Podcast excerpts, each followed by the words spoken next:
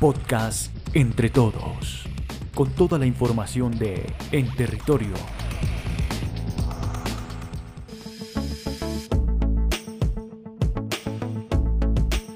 Hola, bienvenidos al podcast Entre Todos, el espacio de comunicación en el que nos encontramos para conocer cómo avanzamos en nuestra gestión a través de las acciones de los diferentes grupos de trabajo de la entidad. Soy Felipe Rocha del Grupo de Comunicaciones de En Territorio y en esta emisión de Entre Todos conversaremos sobre la gestión del conocimiento y la innovación en la entidad y en particular sobre uno de los ejes, la analítica institucional. Para ello nos acompaña Ani Álvarez, gerente del Grupo de Planeación y Gestión de Riesgos, a quien le doy la bienvenida y las gracias por acompañarnos. Hola Felipe, muchas gracias por brindarnos este espacio de comunicación para conversar sobre la gestión del conocimiento en el territorio. Ani, para dar inicio a nuestro programa, hagamos un breve contexto y cuéntanos de qué se trata la gestión del conocimiento y la innovación. Felipe y oyentes del podcast, la gestión del conocimiento y la innovación implica administrar el conocimiento tácito y explícito en las entidades para mejorar los productos y servicios que ofrecen, además de su desempeño y los resultados de su gestión.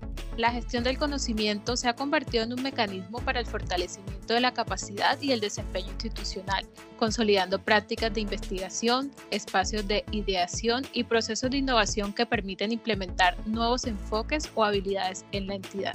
Ani, hablemos ahora sobre los ejes de la gestión del conocimiento y cuál es el papel que desempeñan. Los ejes de la gestión del conocimiento y la innovación contemplan los escenarios en los que opera el doble ciclo de gestión del conocimiento, que cubre la manera como se gestiona el conocimiento y que finaliza en la interacción con los grupos de valor, de esta forma, la gestión del conocimiento atraviesa los siguientes ejes. Generación y producción, herramientas para uso y apropiación, analítica institucional y cultura de aprender y compartir. Perfecto. De acuerdo con este planteamiento que nos haces en este momento, enfoquémonos entonces en la analítica institucional. Cuéntanos de qué se trata este eje.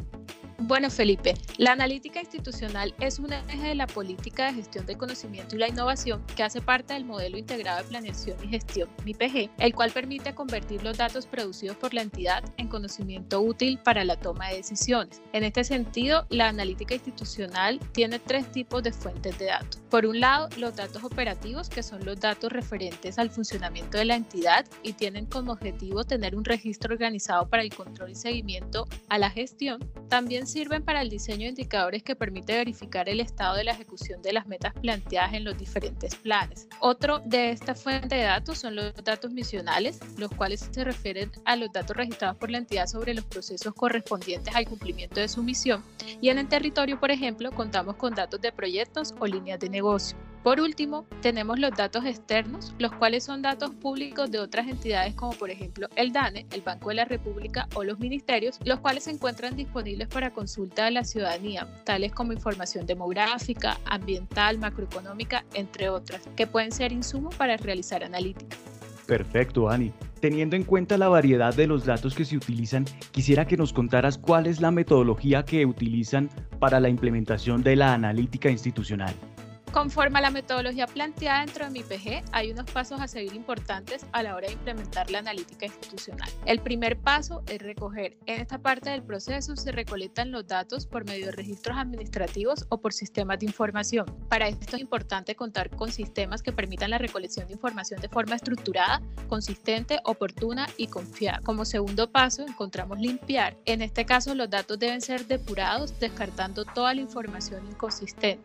Como tercer paso, validar. La validación de los datos consiste en tomar valores aleatorios y probar a través de métodos estadísticos que la información allí registrada refleje la realidad. En el territorio, desde el Grupo de Planeación y Gestión de Riesgo, estas validaciones se hacen a través de las evaluaciones de calidad de datos mediante el software STAT. Como cuarto paso, visualizar hace referencia que al tener la información validada se puede plasmar por medio de visualizaciones a través de aplicaciones como Power BI que permiten inferir relaciones entre variables, comportamientos históricos, tendencias, entre otros. Y por último, como quinto paso, inferir. Posteriormente se procede a realizar análisis de visualizaciones. Estos procesos de inferencia ayudan a entender comportamientos en las entidades y aportan información útil para la toma de decisiones.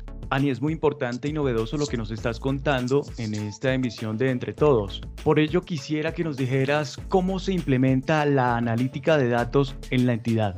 Bueno, Felipe, en el territorio contamos con la Guía de Calidad de Datos en Información Institucional, GD01, la cual se encuentra desde el proceso de direccionamiento estratégico y tiene por objetivo establecer requisitos para definir la calidad de los datos en servicios de información de la entidad, orientando la documentación y la generación de contenido en campos no variables, indicadores, estadísticas e información producida involucrada en todos los procesos. En cuanto a su alcance, inicia con la determinación de oferta y demanda de datos, indicadores, estadísticas e información relevantes para la gestión operativa interna, hasta la propuesta de entrega de información de resultados a terceros por necesidades de ley para uso interno o para la ciudadanía. Como se mencionó, se realizan evaluaciones de calidad de datos, se cuenta con los informes gerenciales que son reportes en Power BI y análisis de flujos de información. Y todo esto se complementa con la política de gestión de la información estadística, la cual aporta metodologías para el mejoramiento en la producción de información y el aprovechamiento de los registros administrativos para fines estadísticos. Perfecto. Y para finalizar, cuéntanos qué iniciativas tienen previstas desde el grupo de planeación para incentivar el aprovechamiento de datos en el territorio.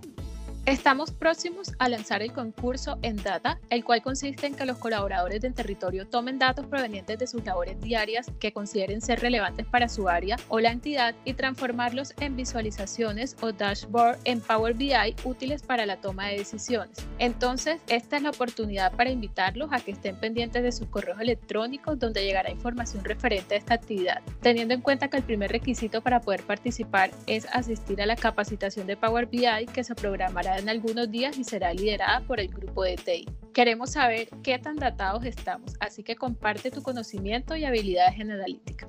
Bueno, muchas gracias, Ani. Y así hemos llegado al final de esta emisión de Entre Todos con nuestra gerente del grupo de planeación y gestión del riesgo. Ani, qué bueno que hayas estado con nosotros y muchas gracias por todos estos aportes que nos has hecho y que ayudan a que comprendamos más la importancia de la gestión del conocimiento en la entidad.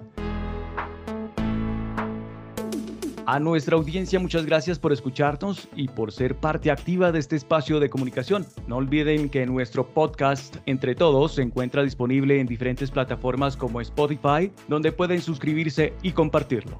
Los invitamos a enviarnos sus preguntas o comentarios al correo comunicaciones@enterritorio.gov.co para seguir construyendo este espacio entre todos y mantener nuestro enfoque para continuar transformando vidas en territorio.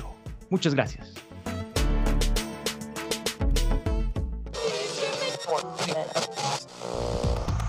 Podcast Entre Todos, con toda la información de En Territorio